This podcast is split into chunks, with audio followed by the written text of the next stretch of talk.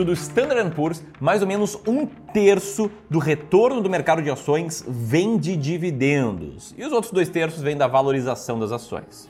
Então, nesse caso, deve ser uma boa, né? A gente tentar maximizar nossas chances de ter um bom potencial de retorno nessas duas formas de ganhar dinheiro na bolsa. E nesse caso, no ano de dois mil e vinte e dois, tem muita gente falando que ele pode ser um bom ano para quem busca pagadoras de dividendos. Bom, no vídeo de hoje eu vou te mostrar justamente isso, tá? Eu vou mostrar algumas ações que são boas pagadoras de dividendos, né? Que tem um potencial, né, de distribuir dividendos, fazer você ganhar ali dinheiro, botar a grana para você reinvestir em mais ações, ou se você já está vendo de renda até, né, usar aí no dia a dia.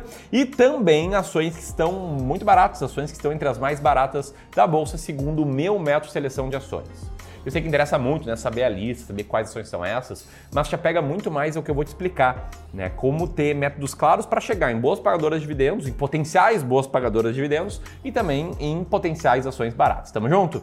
Bom, se isso te interessa, eu peço para você deixar aqui o teu like, isso faz o vídeo chegar a mais e mais pessoas e nos ajuda a levar esse conteúdo aqui massa para mais gente. E também, enquanto roda a vinheta, comenta aí qual ação você tem que você acha que vai ser uma boa pagadora de dividendos. Deixa o teu comentário.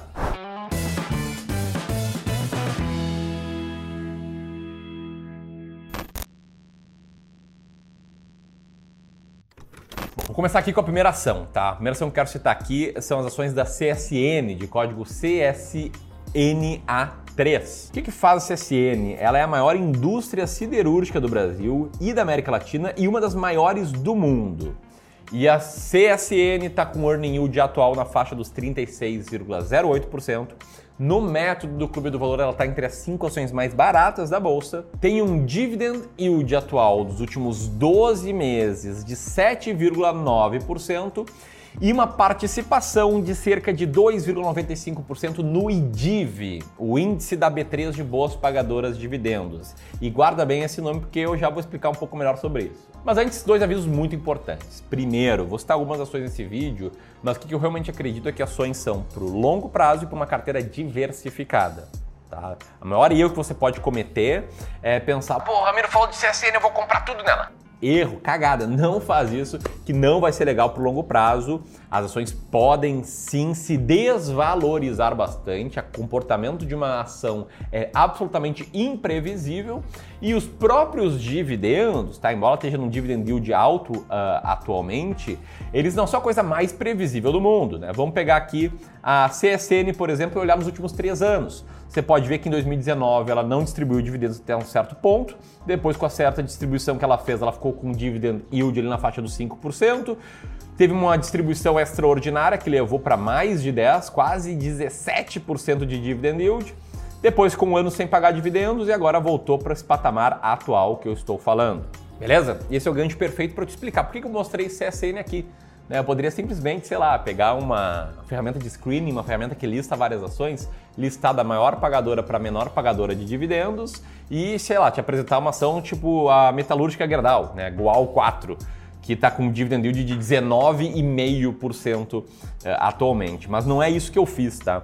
Por quê? Porque eu não acredito que esse método de olhar os maiores dividend yields por si só, sem contexto, sem filtro, sem outros critérios, ajuda a entender quais são boas pagadoras de dividendos. O dividend yield passado, ele não é garantia nenhuma de dividend yield futuro. E eu, Ramiro, gosto muito de tomar decisões com base em métodos muito claros, de preferência mecânicos, de preferência que não contem com a, os viés emocionais da decisão humana, decisão qualitativa.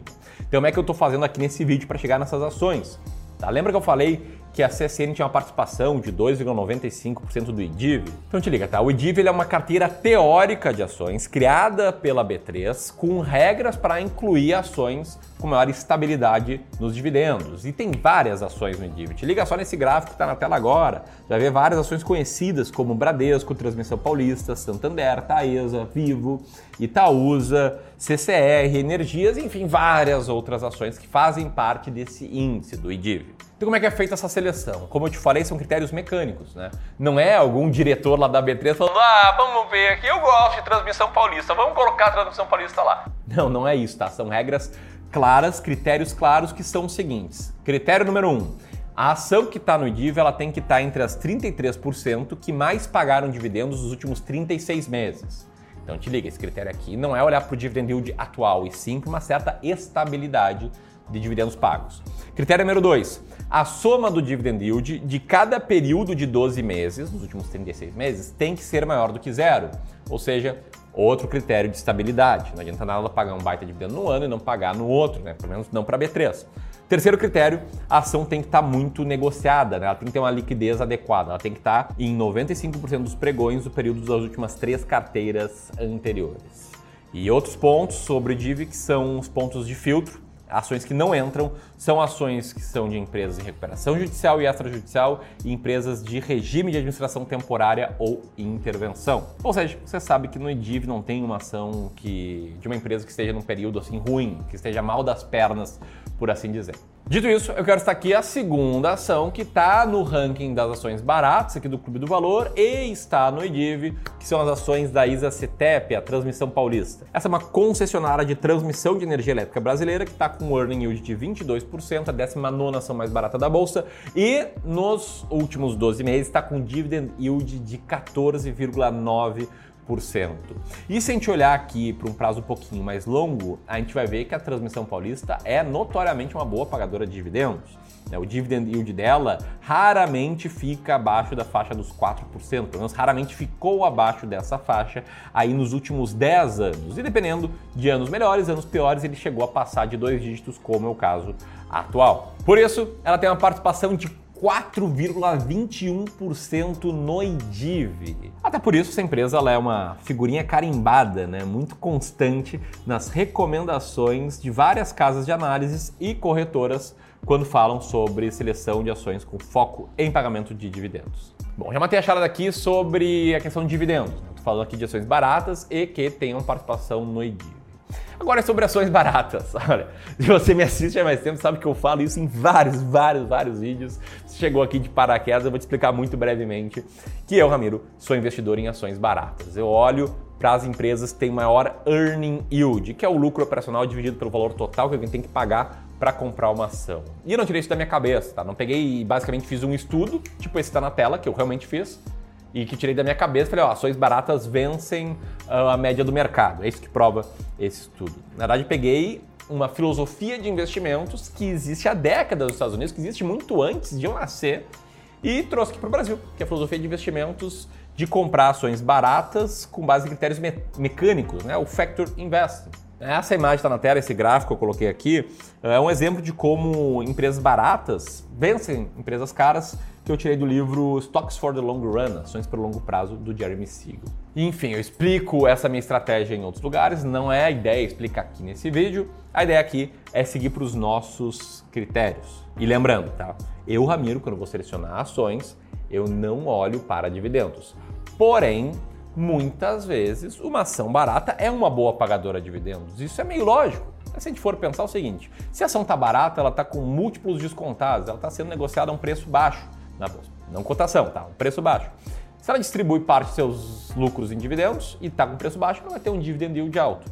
Então esse método ele automaticamente seleciona boas pagadoras de dividendos, embora não seja o seu foco. Bom, vamos falar aqui da terceira ação barata que paga bons dividendos, que é uma empresa pioneira na implantação de polos petroquímicos no Brasil e na Argentina e líder de produção de cloro, soda e P V C na América do Sul. Uma empresa com earning yield de vinte e seis vírgula trinta e três por cento, que é a décima quarta mais barata da Bolsa, que impressionou o mercado no ano passado com os seus bons dividendos, que tem um dividend yield atual na casa dos dezesseis por cento, e até um histórico bom de distribuição de dividendos, porém não necessariamente sempre com um dividend yield alto.